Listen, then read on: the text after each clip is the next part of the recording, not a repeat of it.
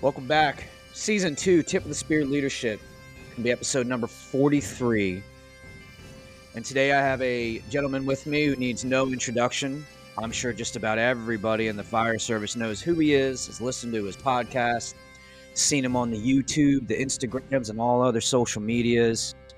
But we're going to let him introduce himself anyway. I have Jeremy Donch with me today from National Fire Radio. Jeremy, What's up, please Mike? give everybody a quick introduction. Thanks for joining us. Yeah, of course. Happy New Year. this is it, man. Starting off with a bang. Yeah. Let's go. Yeah. So, Jeremy, you do National Fire Radio. I do Tip the Spear Leadership podcast. And, you know, you've been doing this for how long now? Uh, National Fire Radio is going to be going on uh, seven years this year.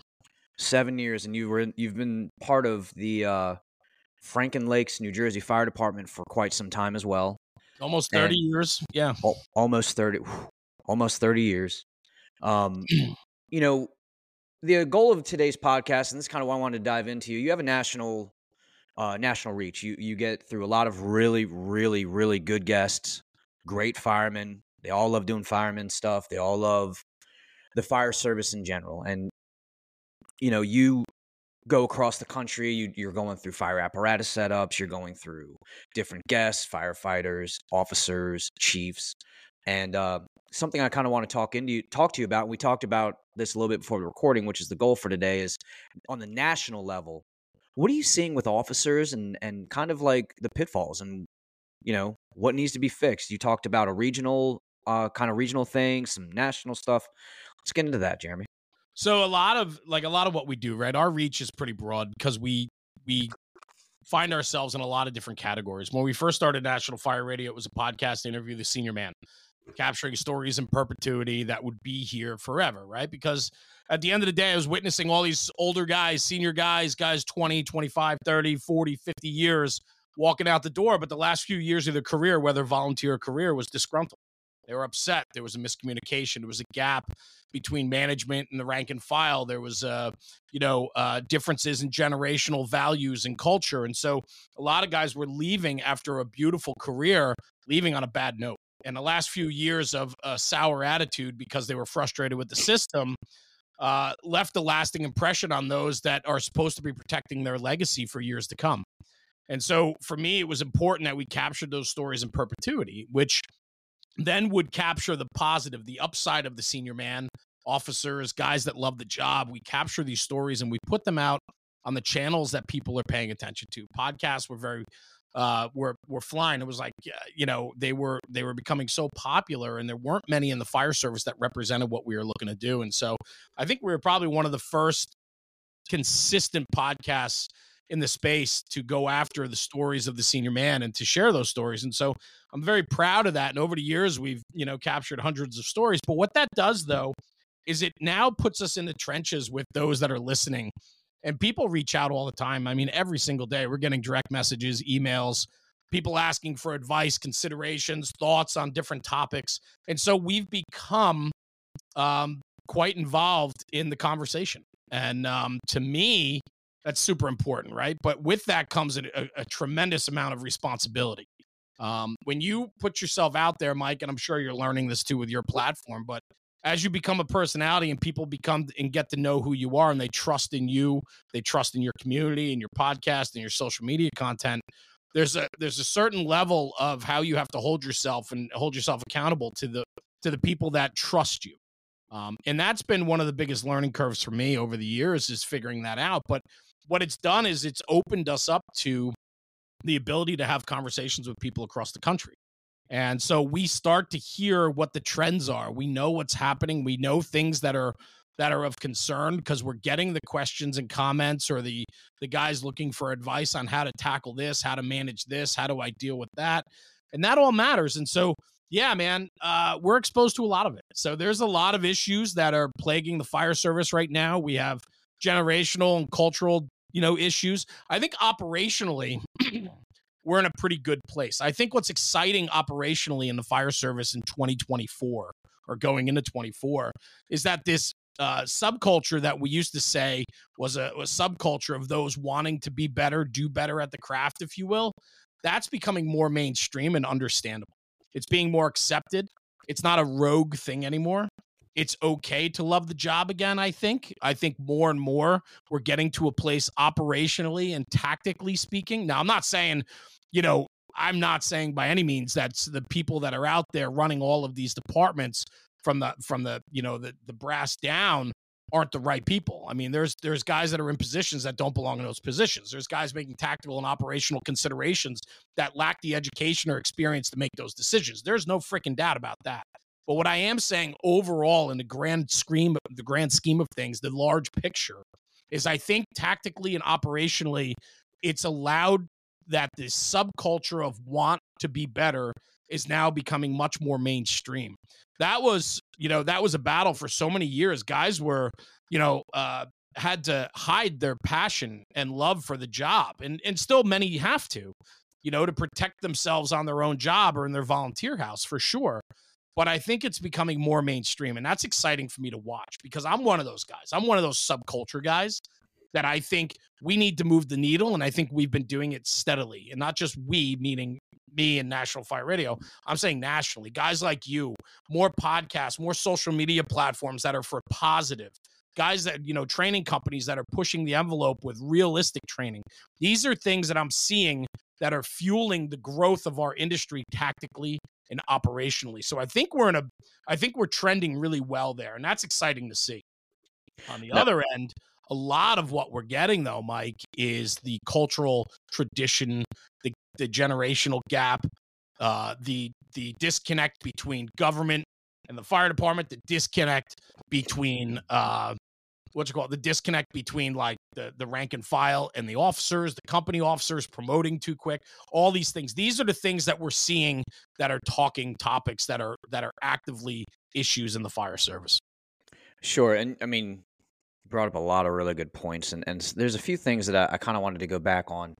Um, you know, you talked about well, first off, National Fire Radio is probably the first pod, fire department podcast I really I really got into. It's one of the first nice. ones I I found, and I was kind of like, oh man, that's pretty cool. I think the weekly scrap started up um not too long after you guys did. Uh good episodes, good shows. Um, but again, like you said, there wasn't a whole lot out there. There's only a handful.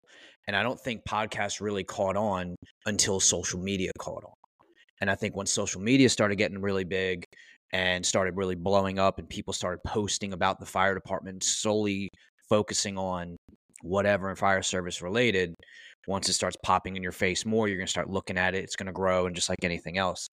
The only bad, the only downside about that is it's kind of like YouTube. Anyone can post anything on YouTube, but not everyone is an expert. So you have to kind of filter through and really decide who's doing what. And one of the things that you brought up was, you know, you said guys like me putting content out there and, and, you know, guys like you and I, you know, wanting to make a difference, leave an effect, or pass along communications. And I think one of the reasons why you, um, I would like to say me to a certain extent, and then a lot of other people where, you know, your shows and your word spreads really fast. And somehow, some way, it's going to get out good luck hiding anything because it's going to get out. The fire service is incredibly small, but uh, it people talk, man. There's so much stuff that goes around that I would never thought would get back or get out or get in, whatever. And everyone knows.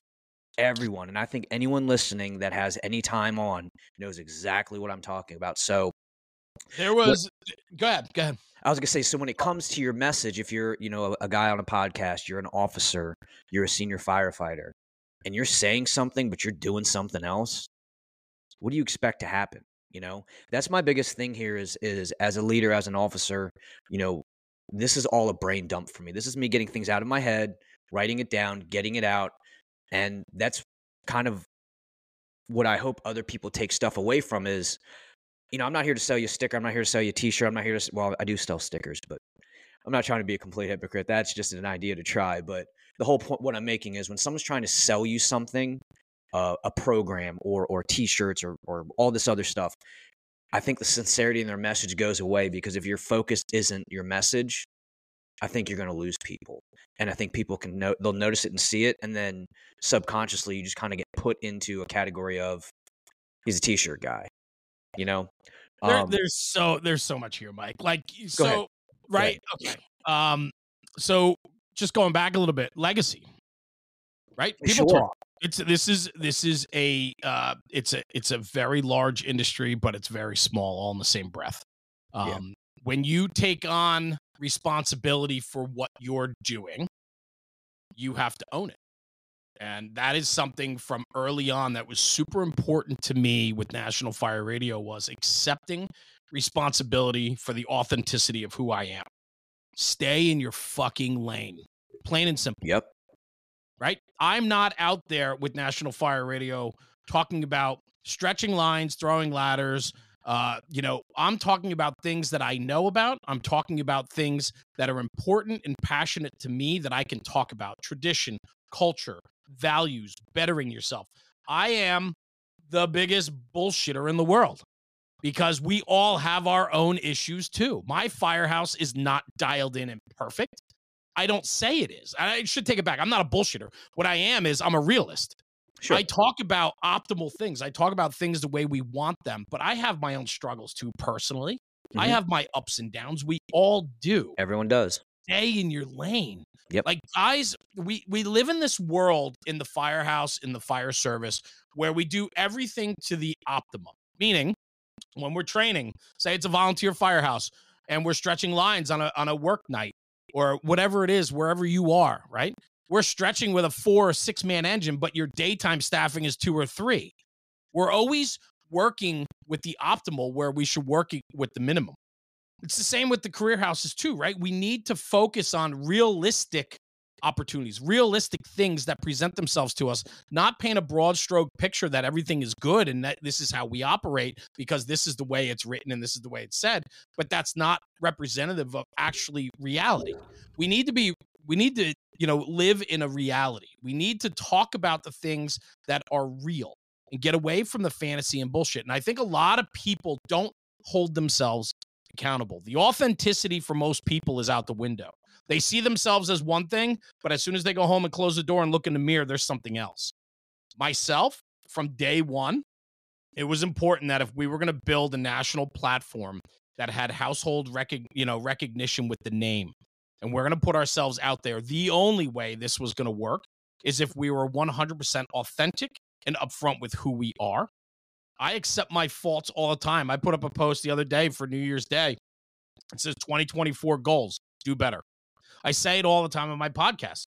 Just we can all do better. I don't care if you're at the top of your game. The best professional athlete in the world can always be better. So we need to make sure that we're doing our part to always try to be better.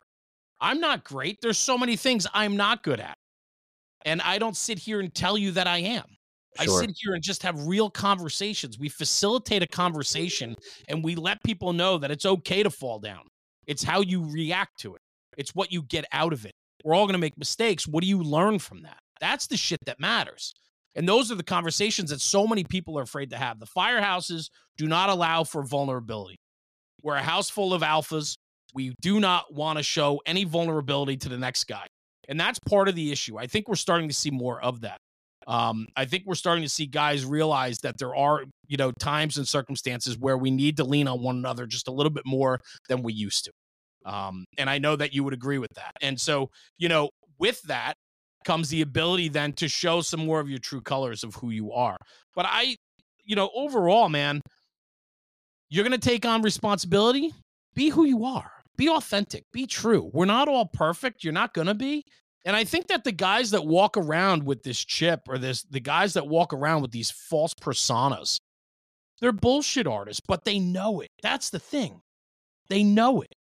And it's, you know, hold yourself Yeah. accountable. And at the end of the day, like if you're not in a good place, you're not in a good place. But sure. it doesn't mean that the guy next to you is doing much better. Like, I don't know why it's always got to be a competition. I feel like it's always a competition. If this guy's doing well, I can't say I'm not. Or if this guy's got this truck, I want that truck. Or if this guy's got, it's all bullshit. It's all Live ego. in your own world, man. It's all ego. And you know, it's actually I'm going to jump in real quick. I think it's actually kind of funny and interesting the way you just said that. So authenticity authenticity is everything. Now, and I and by all means please, you know, feel free to correct me, but the way when you when I go to work, and when I'm at home, those are two different people. And by that, I mean, I'm not going to talk and act and laugh and joke at home the way I would with the guys I work with. And I think when you have a group of guys that all get it, they all understand what the fire department is, they all want to be there, they all, whether or not they'll say it, everybody has mutual respect through actions over time. Sure. With consistency, they'll respect you. You'll you either got it or you don't. And I'm not just saying that as an officer. I'm just saying that as as on any level in the fire service. So when you go to work, I know Dave can give me a look and I know exactly what he's kind of getting at. So if I'm Yes. you know, if I'm saying something to the effect of like, you know, I don't know, I screwed up, blah, blah, blah, he'll kind of give you a look like, you know, mm, and it's not a, well, it really depends on your situation, but it would be either be a, I get it look, you're full of shit look, or if he fu- pops a joke or makes a comment, you know, he gets it. That's his little way of responding to you without saying, um, you know, it's okay, no worries. You'll say, yeah, you're an idiot. But you know what that means. You know that set that what that sentence means. Um, but then when you're at home, what I'm the point that I'm making is everyone's going to be different, right? There's a, there's a there there's a there's a work Jeremy and then there's a home Jeremy. There's a work Mike, then there's a home Mike, and, and you have to be able to detach and you, and flip that switch and, and have them apart. When they're apart, they're equally important together, right?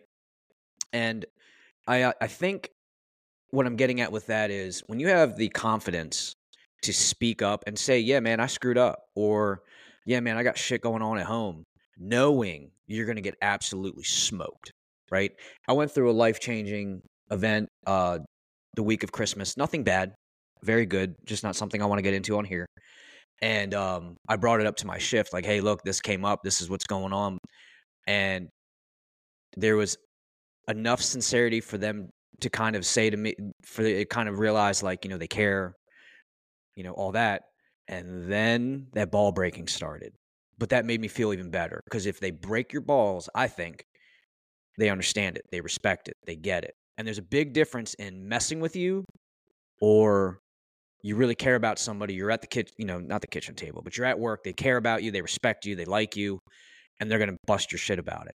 Yeah, but you also have to you also knew your audience, right? and you have to know your audience too. So- Yeah, and something else, Mike, that you brought up, and I want to bridge that gap though, is you might ahead. be a different guy at home versus a different guy at the firehouse, but you're still the same person. Why? Because of the core values don't change. Your delivery or your salesmanship or your or you know things like that might change, but your empathy, Sure. right?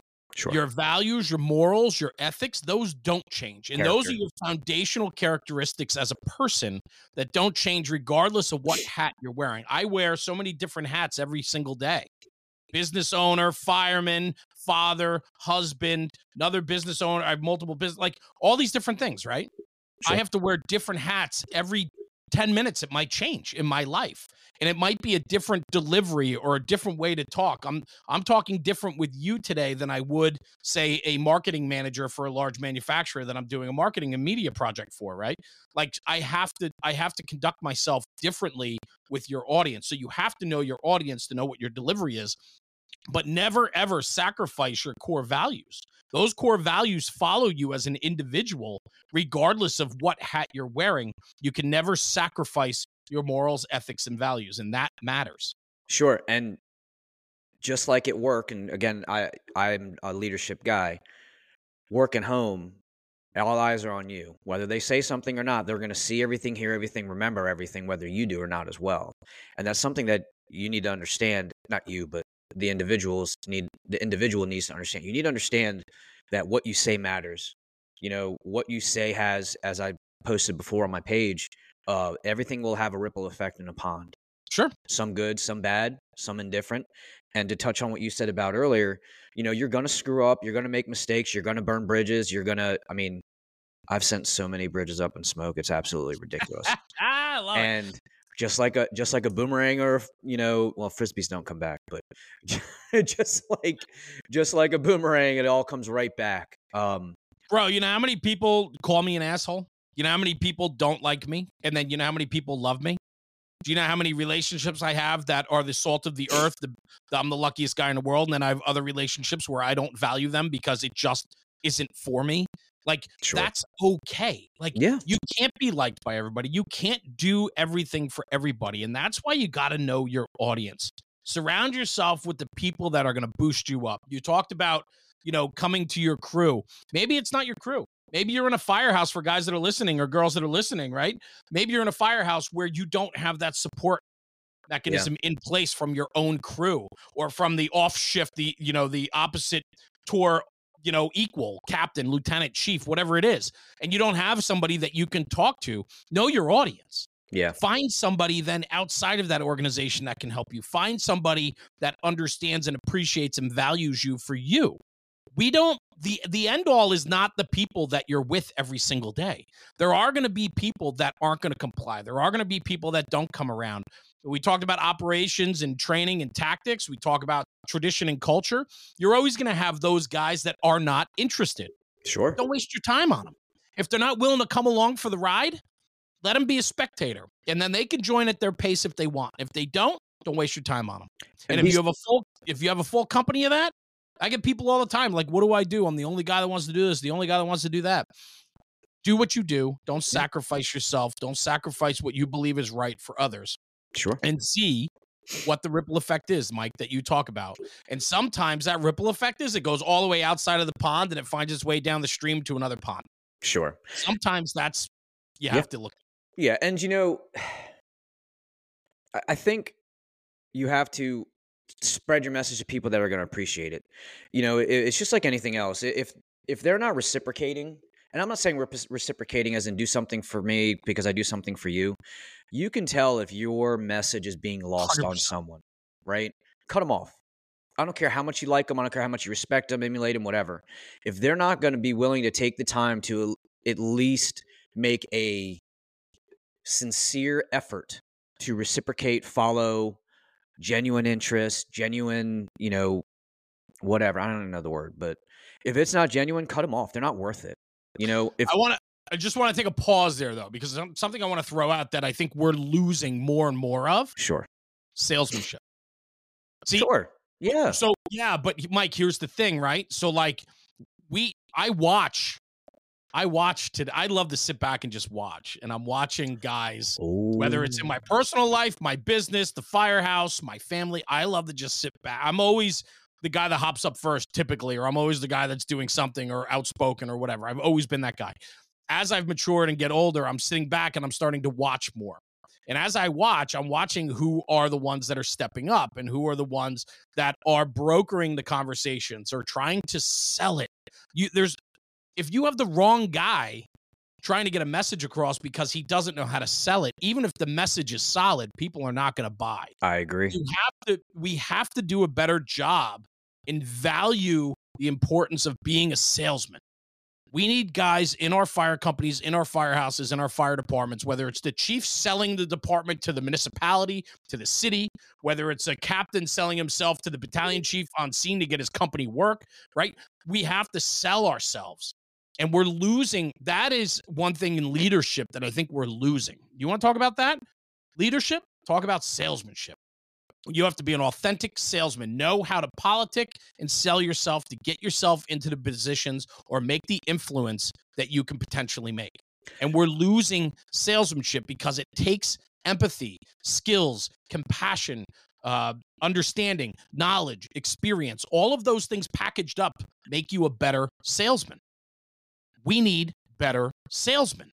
And we're losing that because here's the thing we can we can have the best message and we can try to deliver it but if it's not delivered correctly nobody's buying Yeah. No, it's it's all about how you sell it. It's all about the communication. It's how you carry yourself, how you talk, how you walk, everything. And, and one thing it I've has to be done authentically it oh. has to be transparent and true Yeah. with no with no idea that there's an alternative motive behind it and And- that's the thing and I think one of the things that people underappreciate is your salesmanship and your delivery and, and the manner in which you could do it is great and or could be great and you could be really good at it.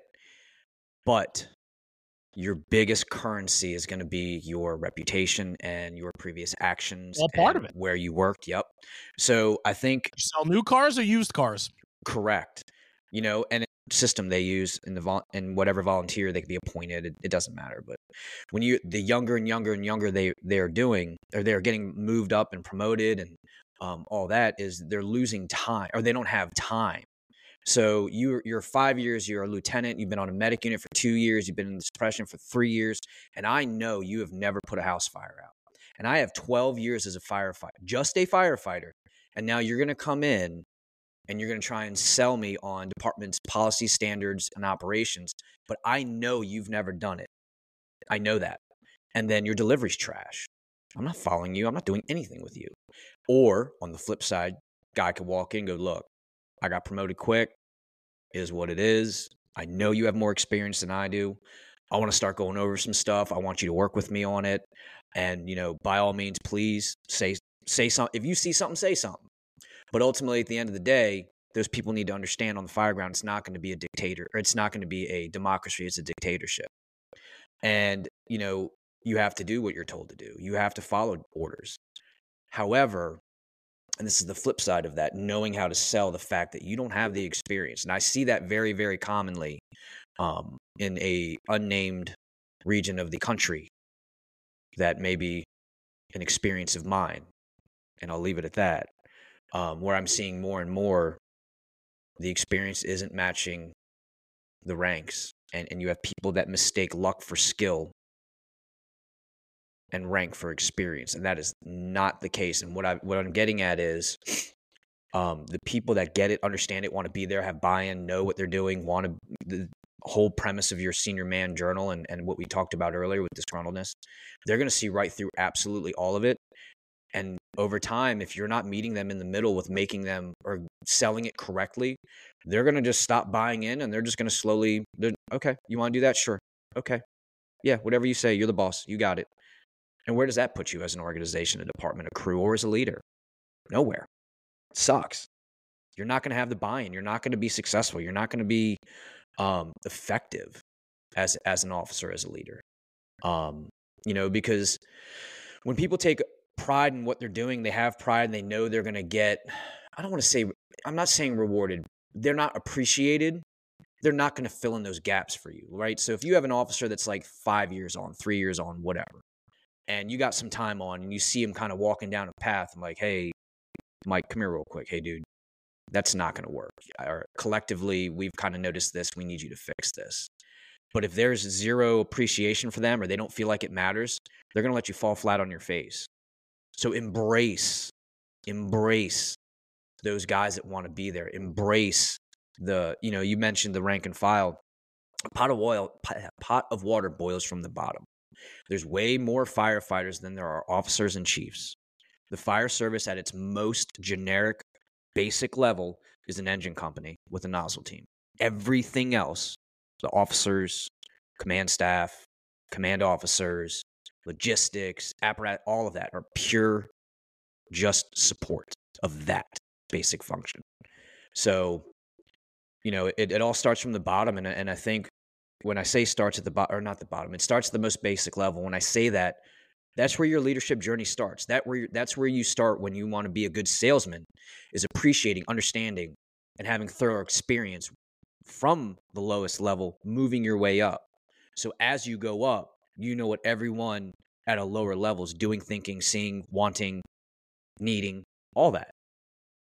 Yeah, I listen. I'm. I there's everything there is right.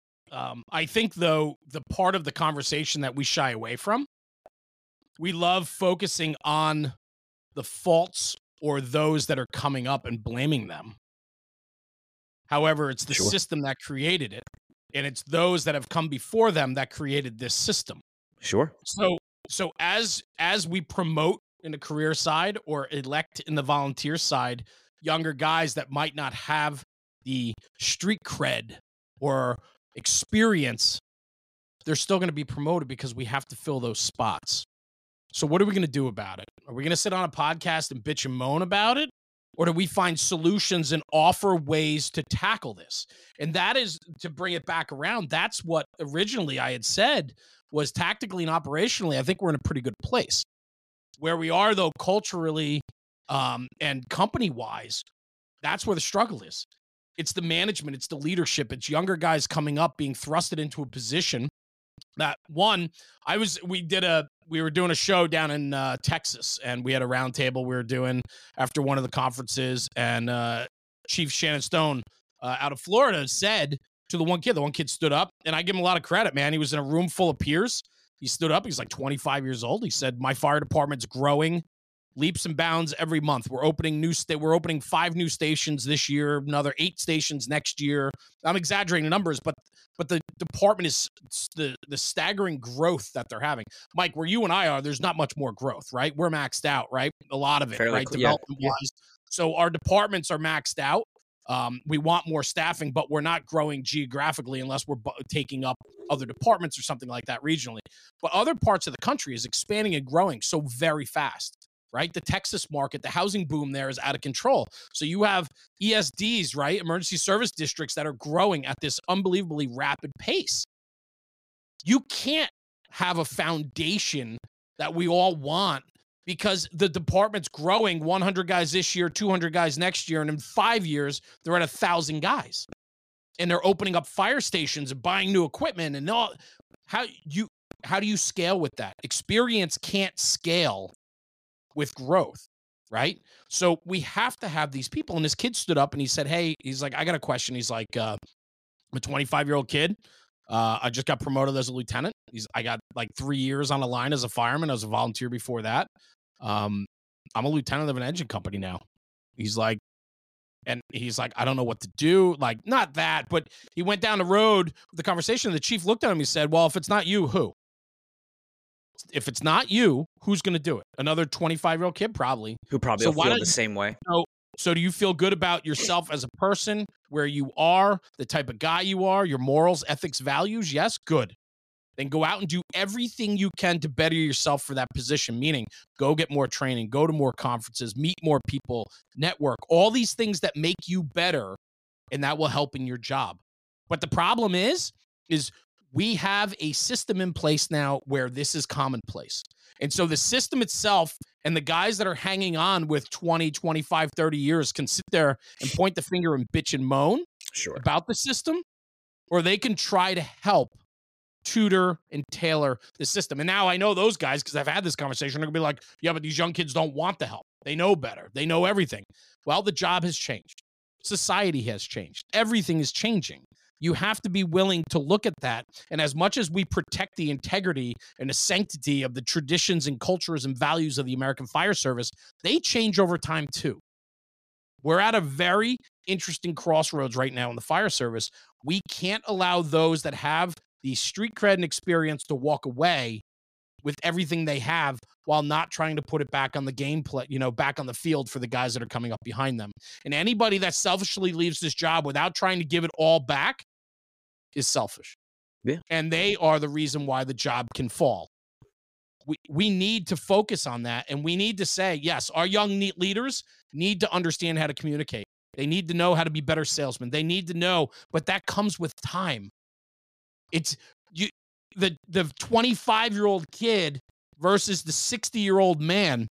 It's not just experience in firefighting, it's experience in life. Yeah. Life experience is huge. Yeah, and so it all goes hand in hand. And we fault them. We fault these young kids for taking these positions or promoting, but the spots are open. It's not like they're it's not like they're promoting past guys with all this knowledge and experience. It's the list. If yeah. you want to do well, study, train, be better, get on that list. Or if you're in a volunteer house, do better, represent yourself better, and that coupled with your experience should get you the position. Yeah. But we can't fault people for a system that has set up this, you know, this way of being.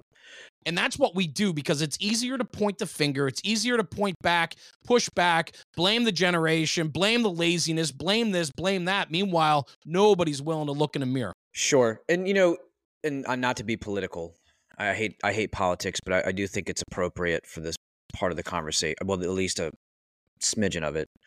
Look at the statistics of children in jail or the legal system if there's no father in the home, right? Sure. Look at the statistics of jail and kids going into the criminal justice system when they don't have two parents at home. Or no, that's not I didn't say that right. When they come from broken homes, right? Whether they're with the dad or the mom, doesn't matter. If you have a broken home, there's statistics out there for it. The whole point that I'm making is structure is everything.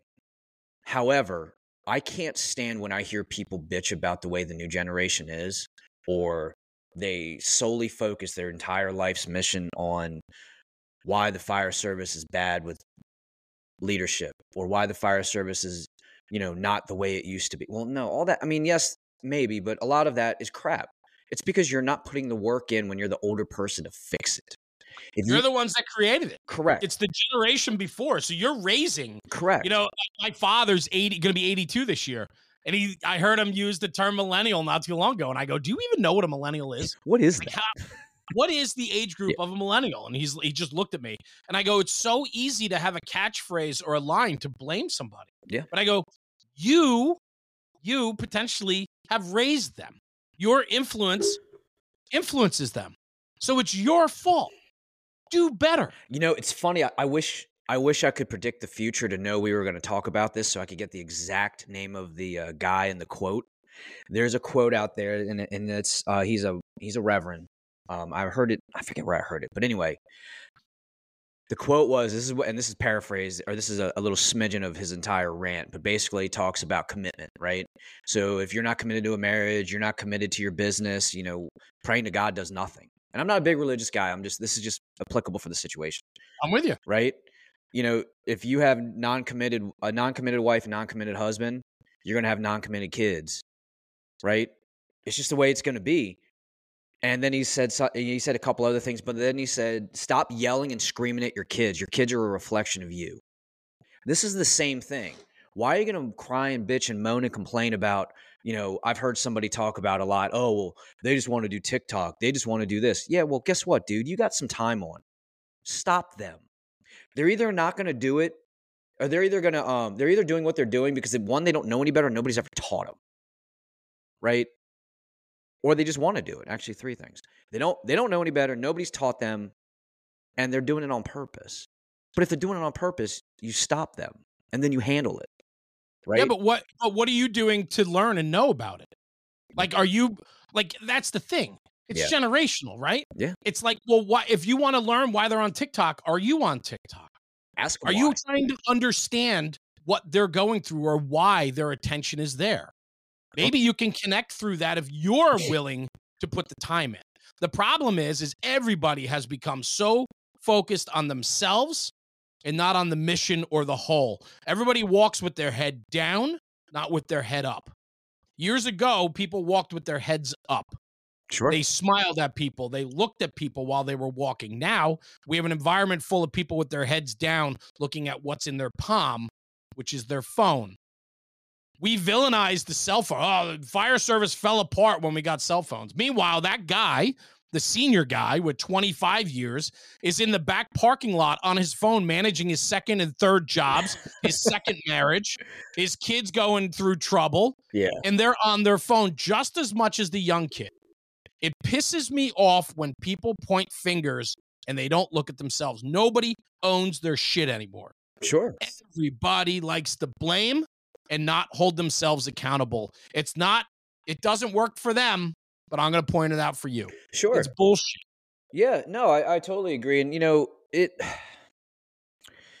I do think it needs to be a two way street. I do think, you know, you can only preach so much to someone if they're not listening. I mean, I'm not saying they're not going to get it, but you know as well as I do, there there comes a point where you have to stop. The salesmanship is great. If you're a great salesman, it's great. But if they're not buying, I said it before. If the ripple effect, if it doesn't work in your pond, you might have to find another pond. Sure, and every pond and every pond has a tributary, right? You know that you can reach people that people said are unreachable. Yeah. yeah. I remember a kid joined my volunteer fire department. A kid came in. He joined my volunteer fire department. I think I was like assistant chief at the time or something. This is like 10, 15 years ago. Kid came in police department background check. They come back and they say, listen, this kid's been in trouble at high school before, this and that. He's probably not a good fit for your organization. And I looked at the resource officer and I said, maybe it's the perfect fit. I said maybe he needs some direction. Maybe he needs somebody to work with him on his level of maybe he's bored there. Maybe he needs something with meaning that he doesn't have elsewhere. And they said, "Well, good luck with him." And you know what? He turned out to be a dear friend of mine. So And you know what? From that conversation, it goes to show that if you put the time and energy in, you can make a difference. You're not going to reach everybody, Yeah. but people can be reached at some point. When I go to places and we talk on the front apron and I start engaging guys on the front apron and having conversations about the job, the, the older guys always are hesitant to talk. So they hang back and they're in the recliner. And then the conversation's going for 15 minutes and we're laughing, we're telling stories, there's good talk. Then all of a sudden, the guy's pacing the apparatus floor, circling us, right? But pretending he's not listening. And then another 10, 15 minutes go by. Then all of a sudden, 30 minutes in, this guy's like behind the circle and he starts listening. And then all of a sudden, he'll throw a one liner out. And then next thing you know, I engage him and I'm like, hey, Frank, why don't you come over here? and What, tell me about this, Frank. And next thing you know, that guy that was in the recliner 30 minutes ago, then was circling us, is now in the middle of the circle telling stories. And his guys are looking at me going, I've never heard that story before. It's engagement.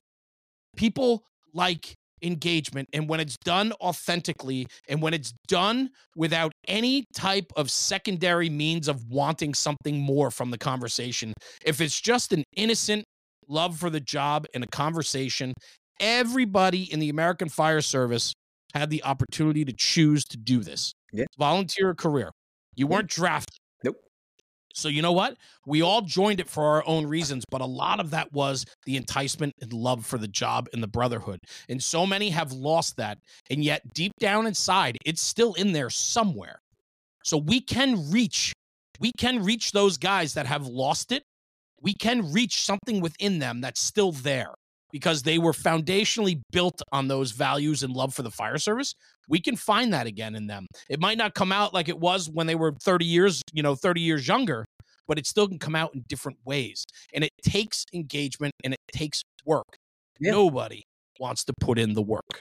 Correct. And I think one of the largest pieces of that work that you're talking about is knowing who to listen to and who not, and who to let affect you and who not to let affect you. Salesmanship. Yeah. So there's a lot of people out there that just whine and complain. They want to be miserable. They want to be negative.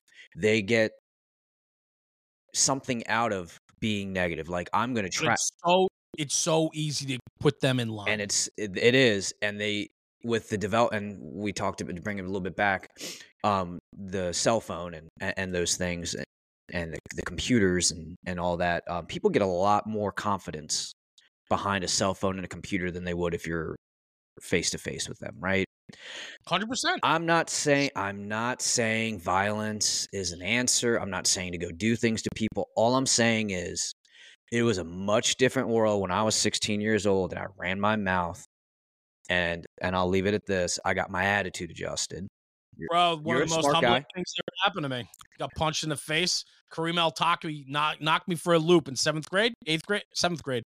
Knocked me for a loop. It was one of the most humbling experiences. Sure. I think every single kid needs to be punched in the face. I also think every single kid needs to work in a service oriented job Absolutely. waiter, waitress, gas station attendant, bartender, something where they work for tips and something where they have to engage people time and time again. Correct. I think those are two things that I think are super important for most kids. no, I agree. Because you, have to have that interaction. You have to have the ability for your actions to blow up in your face and how to recover from them. And without good actions, without um, work ethic and all that, you're not going to get a reward or not a reward. You're not going to get the return that you're looking for. So if you're in a service industry, you're waiting tables and you suck at it. You're, I mean, they're going to pay the bill. They're not going to tip you and you suffer. Whereas if you go above and beyond, you engage them, you look them in their eye, you say, good morning, good afternoon, whatever it is. If they offer you a handshake, you shake their hand, you look them in the eye, you give them a good handshake. All that, your tips are going to go up. When your tips go up, your boss is going to notice. You can move up in, you know, in your little corporation or whatever to a different position, make more money, all that. Um, I think it's the exact same way, and I totally agree. Uh, with- in the fire service, I mean, And and take it one step further, right? That's the immediate return. Think about the long-term return on on working in a service industry. You have an appreciation for that job so that now when you have a family and you take your kids to a restaurant, you're going to treat that server with more respect and dignity. sure, and you're Yeah. not going to talk down to them and you're going to tip better and you're going to be polite and understanding if something goes wrong because you were in that trench. And that's that's the long-term play. Everybody's looking at the short-term return. I'm a long-term player.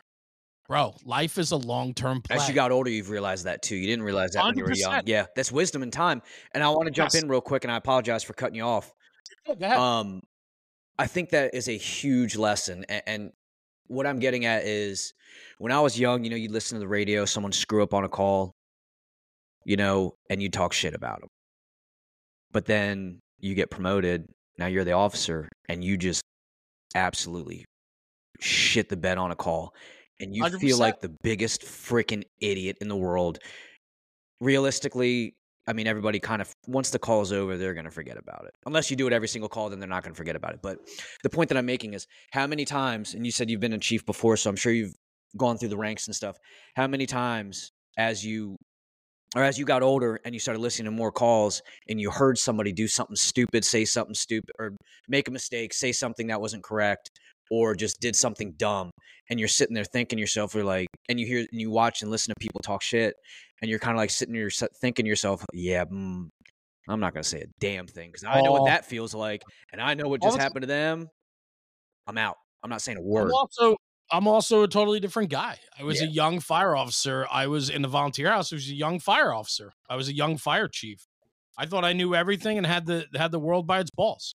And now I understand and realize that I didn't know jack shit back then. Yeah. I didn't treat people the way they should have been treated. I Yep. wasn't as open minded as I should have been. And I would be a much different chief today at four. I'm going to be 47 this month. I'd, I'd be a much different chief today than I would be than I was back when I was 27, 27, 20 years ago. I was chief of the department, 27 years old. Totally different guy. And I've been in meetings where guys look at me and they go, You would have never said that when you were chief. And I go, No shit. it's called maturity eh, Sure. right? It's called experience. Like you learn and grow. And I think that's important to remember, right? When we point fingers and we look at this newer generation, these younger guys, oh, they lack experience. Oh, this, oh, that. Yeah, we were there too. And we would have taken opportunity like they did if the opportunity was presented to itself. And some guys did early on and some didn't. But at the end of the day, the jobs need to be filled. We need people in those positions and we need to give them every single tool they can have to do their job and do it well. Sure. And and instead of pointing fingers, calling names and, and making a spectacle of today, why don't we double down and work harder to make them better? Yeah. I don't know. Maybe maybe I'm a maybe I'm living in this pipe dream. Listen, I know there's plenty of guys volunteer career that don't give a shit. They're there for the wrong reasons and they and they don't care and they can't be helped. And I understand that. That's in any profession. Sure. It's like when the cops got a bad rap years ago. It's like uh, 0.03% of cops are are terrible. Yeah. That are in it for the wrong reasons, that aren't there to help people and that are there for selfish reasons or are racist or whatever you want to call it. Sure. But that takes over the stigma of who police have become and, and society reacted. Yeah.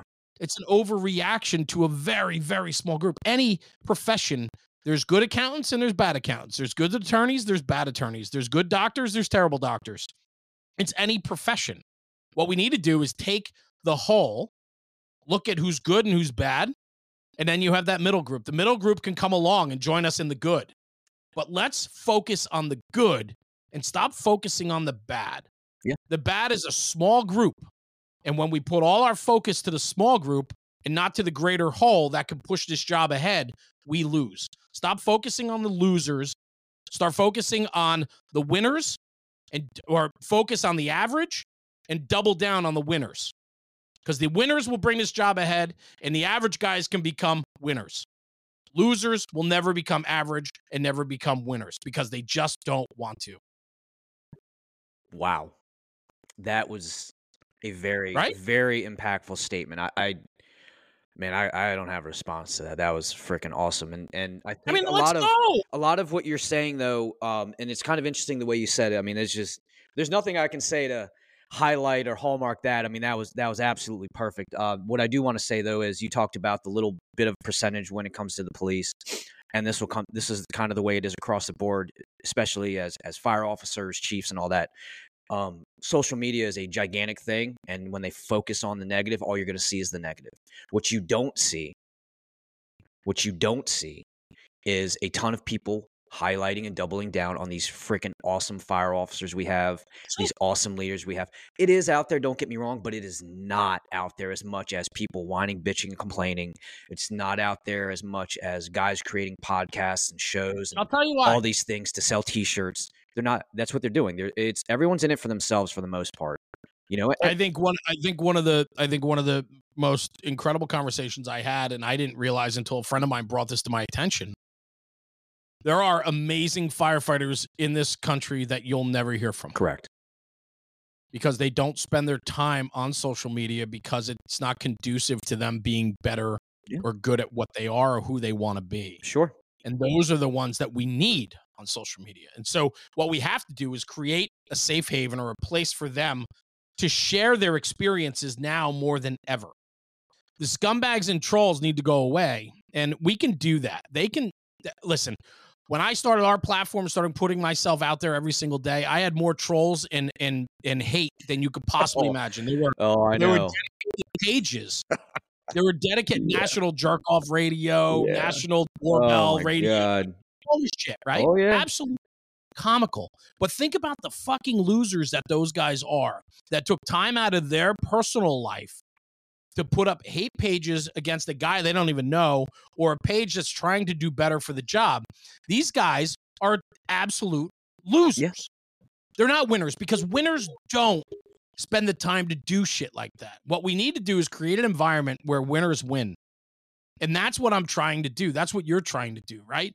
Is let's Sure. put out a channel, a platform, and content that represents the best of the job and that gives those home run guys, the guys that can push this job forward, give them a voice, give them a place to have a voice, put them out there and get them out there so they don't have to deal with the bullshit and the losers that are out there that are looking to tear everybody down.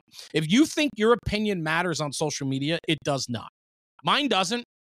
Yours doesn't, right? You have to take and be influenced by those that you want to be influenced by. And then you package that up, and you're not going to agree with everything that Mike Nasti says. You're not going to agree with everything that Jeremy Donch says, but you can take nuggets away from it. There's things you're not going to like, and there's things you're going to like. And that forms who you are. But to leave a comment that is not beneficial or promoting the betterment, what's the point? Yeah. It's to hear yourself talk, it's to bring attention to yourself, and you're a fucking loser. Right. And you know, I think when you put the right message out there, the right people are going to find it and they're going to take the right things away from it. So, trying to think of how to say this. You don't have to change everyone in the world. You don't have to create a crusade. But I, I got to tell you, I had somebody reach out to me, and I've been doing this for a year. And that person was like, Look, dude, your podcast and all that, I felt like you were just like me, and the the, the U turn that you're the 180 that you did, and you know all that really made a big difference for me. And, and I got to tell you, I got promoted, and I, I have to tell you that I think a lot of it was from listening to your podcast and reaching out to you. And I talked to this guy pretty regularly, and I mean, quite frankly, nothing else. I mean, do you know what that? Not do you know what that feels like, but like that's a success. If I could grab one person and hopefully make a difference in their life through this, it's a success. You know, the individual, the effects one individual can have is unmeasurable. Well, i maybe it is a little measurable, but anyway, Wow. that, that didn't make any sense. But what I'm saying is, I, I, I live this. if you think about it, again, it's the ripples in the pond. Like I think that there's numbers out there, and I'd have to find it, but I'm not going to right now, and I'll probably add it in the description. But um, there's numbers out there of how many people you meet in your lifetime, right? And how many people those people meet in your lifetime and the reach. So if I were to grab one person and make a difference in his life, and he went out and was able to make a difference in someone else's, over time, the amount of people that reaches is astronomical. You know, Of course. Um, because it's not going to be just one person you reach out, especially if you're doing this for the right reason. As I said, if you're putting out the right message, the right people will find you, and all the trash and shitty people are just going to be off to the wayside doing something else. You know? I welcome the trash. I welcome the haters. You know why? They make me better. Oh, absolutely. They push me to want to be better. Because here's the thing at the end of the day, I'm very comfortable in my own skin. I'm very comfortable with who I am. Yeah. And never once have I talked out of church or put myself in a lane that I didn't belong in. And that's the thing. That's that is mission critical when you do something like this is understanding who you are and where you belong. I will Yeah. not insert myself into conversations or places that I don't belong and that my pedigree or experience doesn't allow me to be in. Sure. But so many people think they can take permissions anywhere they want. And those are the ones that get chased out. Because when you don't know who you are and you try to go down all these different lanes and you try to be everything, you're nothing. Yeah. You're not going to be great And at that- any one thing. Sure. And I also like it, and I'm going to jump in here real quick. I also like it when people try and tell you how to think and feel about a, out a, about a certain topic and they're not an expert, right?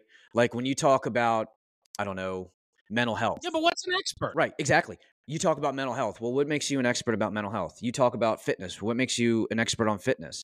You talk about leadership. What makes you an expert on leadership? Oh, well, I've been an officer for nine years. I've been in the Well- fire service for 22 years. But that's what I'm saying. You understand what I'm getting at? Like people. Oh, I, here I want to. I want to. So I keep notes in my phone. Sure. yeah, go ahead. I have I have pages and pages and pages, but this is this one to me, um, intellectuals, right? Mhm. Intellectuals never have to be right because intellectuals can be right all the time because they never had to get in the trenches to prove it. Yeah. It's theory. We have so many people that are intellectuals, quote unquote. They can bring so much to an article or to a podcast Mhm. but have they lived it? Are they in the trenches or is it theory? Intellectuals, you can in any in science, in in medicine, in math, anything. We have intellectuals. And they can always be right because their stuff doesn't get put to the test. It's just theory. Opinions can't be proven wrong because they're opinions. That's it. You know. Um, So when you break that so when you break that down, it's an interesting conversation in the fire service. yeah, I'm For sure. I mean, again, yeah, exactly. And it- it also comes down to a matter of, you know, taking the time to put that work in as well, right? Everybody wants a quick payoff. though. Nobody really wants to put in that work. And what I could tell you from my personal experience is, you know, experience is, is that recognizing something needs to be fixed or rectified. Like when I was a new officer, I sucked. And I didn't know it at the time. Yeah. Over time, I realized, man, God damn it, I need to fix something. And then it took a long time to work on it. The next lesson was nine year, almost nine years looking back is wow, it worked. Some of it worked, some of it didn't really work. And then you greatly appreciate the highs, and then you kind of, you know, there's peaks and valleys, right? So in, at your, you appreciate the peaks, you're humble about the valleys, and then you continue to work to hopefully get back to the next peak because you're only your next your next valley is right around the corner. It's gonna happen whether you like it or not. And what I learned is, as I get older, taking time to reflect and being able to recognize and appreciate when you have done well and come far. I think that's a lesson in itself. And and then I think where I'm at now and as a company officer is maintaining that level. And, and I think what I'm getting at is every day is a buy-in, every call is a buy-in, right? You have to continuous. I don't want to say continuously prove yourself because I think once you get to a level, they're going to respect you or they're not. But you have to continuously pay into that bank of leadership. You have to continuously, every day, take it situation in the firehouse by situation, call by call, how you walk into the firehouse, how you carry yourself, how you dress. Everything is a continuous buy in. However, that continuous work and those things being on your mind need to be balanced with enjoying yourself, being humble, loving the fucking job. It's mm-hmm. okay. No matter how many podcasts and pages want to tell you the new generation's ruining it. No, this job is cool. It is fun. I like to work. Fires are great. It's okay to say those things. It's okay to ignore the negativity. There's going to be negativity everywhere. And I think the reason why the culture shifts is because now the culture can be anywhere at any time in the palm of your hand. That's what I think. What do you think about that? I think the hardest, I think the hardest, one of the hardest tenets of leadership is consistency. Yes. God, yes. yes. You know, I mean, that's that's basically what you had just said. That's wrapped up with a bow, right? Sure. Consistency is probably one of the hardest tenets of leadership, and I, and it has to do with maintaining a the same every time. Yes. Because a lot of times when we have to be consistent, it's tough. When you think about working out, it's hard. When you think about diet, it's hard. Why is it hard? Because it has to be consistent. You don't see results unless you're consistent. If you don't do your sit ups, you're not going to get abs. If you're not eating, you know, a, a low carb, high protein diet with fruits and vegetables, whatever you want to say, you're not going to you're not going to maintain the weight or lose weight. It takes work, but work is only as good as the consistency that you put in with it.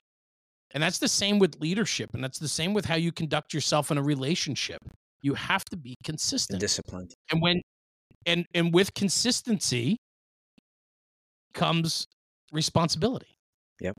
It you know, and and that's the thing. And it's like at the end of the day, when we're self-serving and we're in it for ourselves and not the mission, the the chance of being consistent is not as good. Yeah.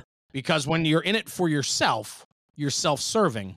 And so whatever the situation, whatever the conclusion is at that time in your life is based around based on who you are and not what the mission is. And so when we take consistency out of it and we become self-centered, consistency is removed and we lose. Yeah. And the more When cons- you're mission when you're mission focused, that's how you know you can be consistent because ultimately every decision being made is done for the betterment of the mission and not yourself. Yeah. I apologize for cutting you off when you're still making your No, you're point. Um, but I do think there's some I want to tie into that a little bit as well is through consistency over time comes authenticity, right?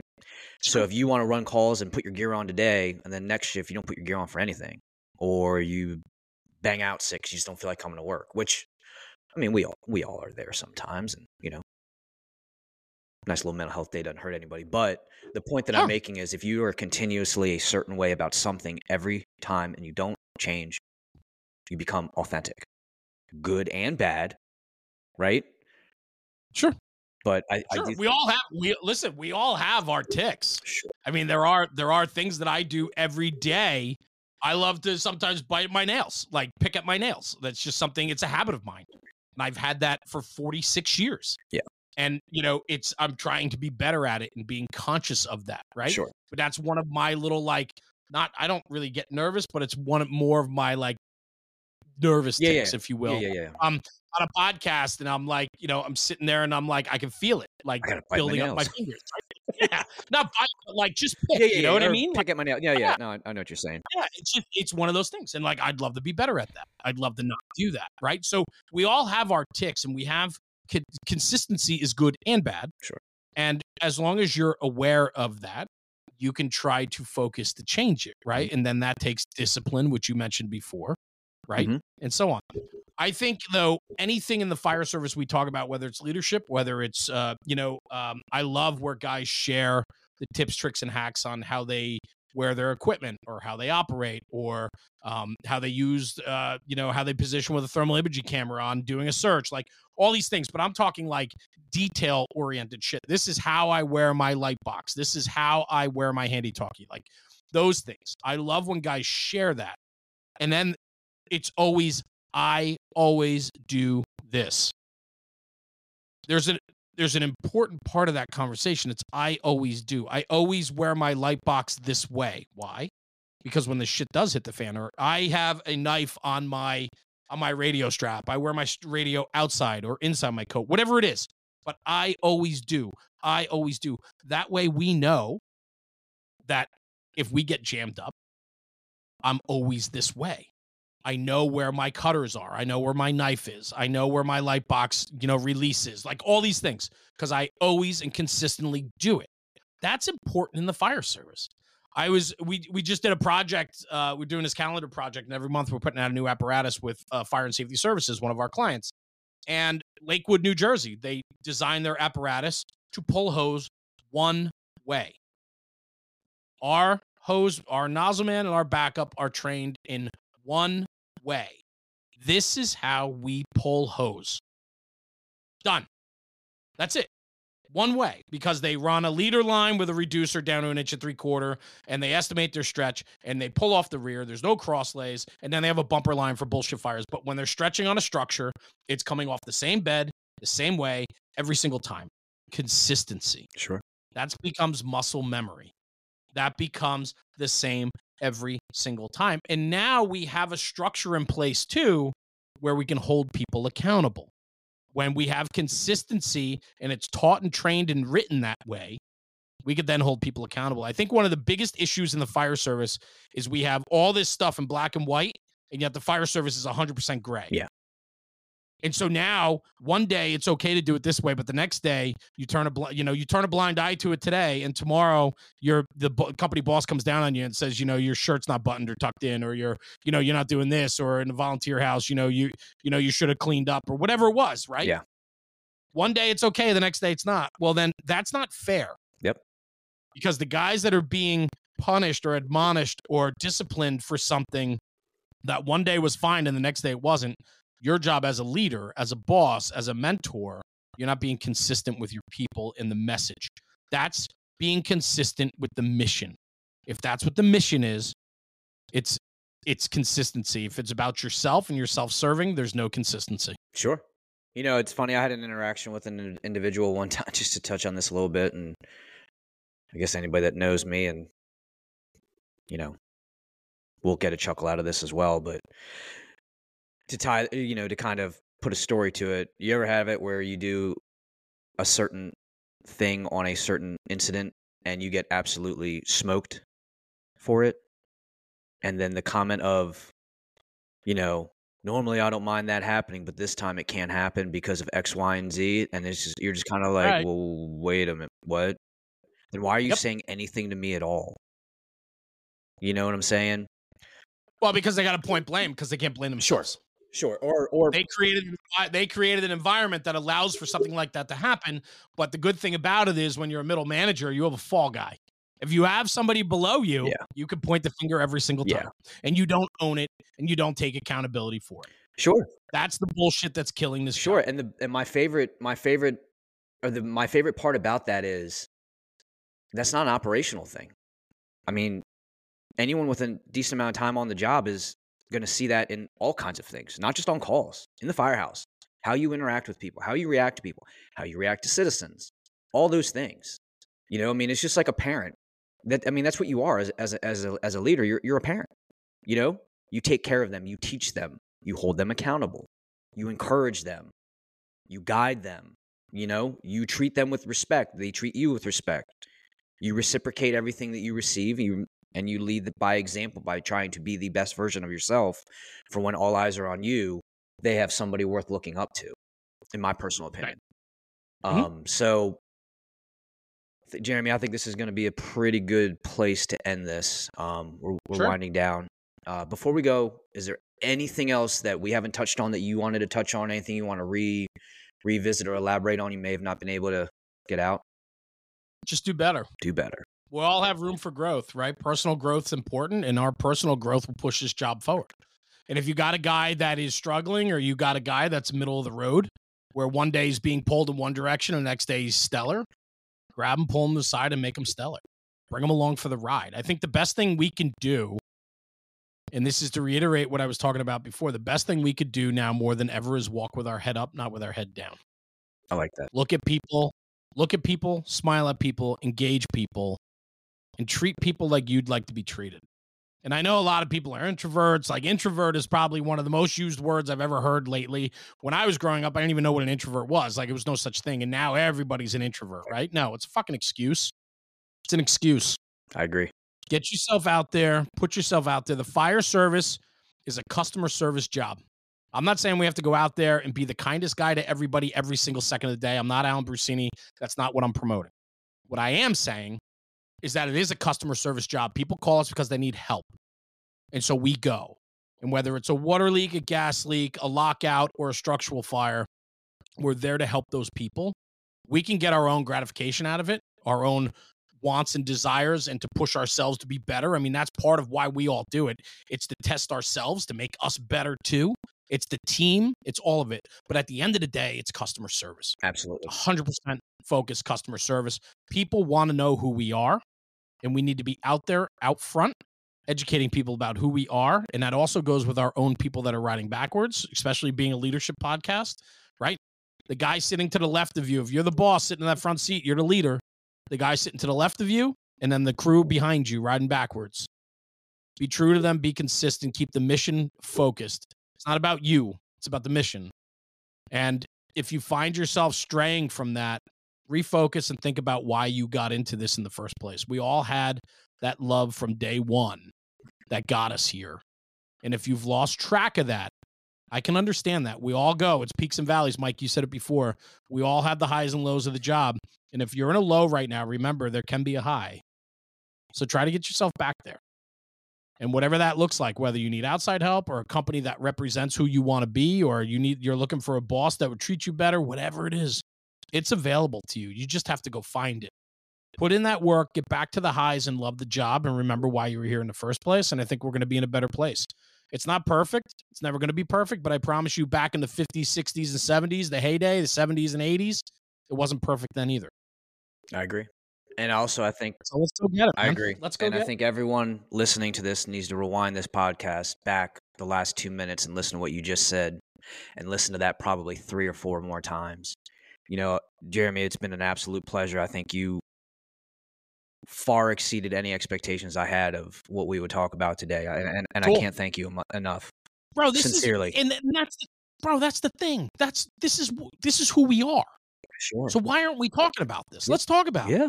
right No, and i and i but that's what i challenge people for is conversations like this i don't mind being a guy out there talking like this but i'd love to hear more of you do it too Yeah. I'd love to hear and that's why for me i'll be honest mike i don't mean to take up any more of your time You're but good. this is why on my podcast i could i can interview anyone i want for the most part. I'm not being obnoxious with that but like we've created a reputation and and we know a lot of the play i mean i but there's guys like corley with with the weekly scrap and the salty dogs do all the new york city guy the big names in the city and stuff. Legends. I'm fine with that. I love talking to just regular dudes that are in regular departments because they're relatable to the listener. Yep. And every single everybody has something to bring to the table when we talk about the job. And as long as they're looking at the job as the mission first and they're in love with it, they have something to share. And that's important to me. And I think we need more people talking about the good. Stop focusing on the bad. Stop focusing on the 8%. Focus on the 92%. Sure. And we're going to win. Yeah, and to tie that together, and and we're and don't go anywhere real quick. So I'm, I'm going to start to close this out. Um, you know, I look at it as a puzzle, right? Not everybody can be a corner piece, but you can't finish a puzzle without every piece. It doesn't work. The full picture will not be in view. The full picture will not be complete, and you won't finish your goal of completing the puzzle, whatever that puzzle is. So, uh, Jeremy, thank you again. Uh, you know, I can't I can't man. thank you enough for your time. Um, what That was fun. what is a how can people reach you? I know you probably have a podcast out there, maybe, and we'll add some. National Fire Radio. We're on all the players, Okay. social media, and so on. You can find it. All right, awesome. We're gonna. Appreciate it, man. That's no problem. We're gonna add all those links into the episode below. Happy New Year, everybody! Thank you for coming back. Please like, subscribe, and share. Share with your friend. Leave us a review. Five stars are our favorite. We're really looking forward to this uh, this year. Um, we are about to hit our one year anniversary as Tip of the Spear Leadership Podcast, and Congratulations. Thank you. Um, it's been quite a journey, and absolutely none of this would be possible without you all, the listeners, the support, and most of all, um, my guests. You all are absolutely amazing. I can't thank you enough for your time. Um, so, Jeremy, thanks again, man. You got it, man. And Happy New Year. Thank you. Happy New Year. And uh, everybody, check out National Fire Radio if you haven't already. And uh, you guys have a great day. Keep looking forward to hearing back, seeing you back at our podcast, and uh, look for more episodes. At the next one.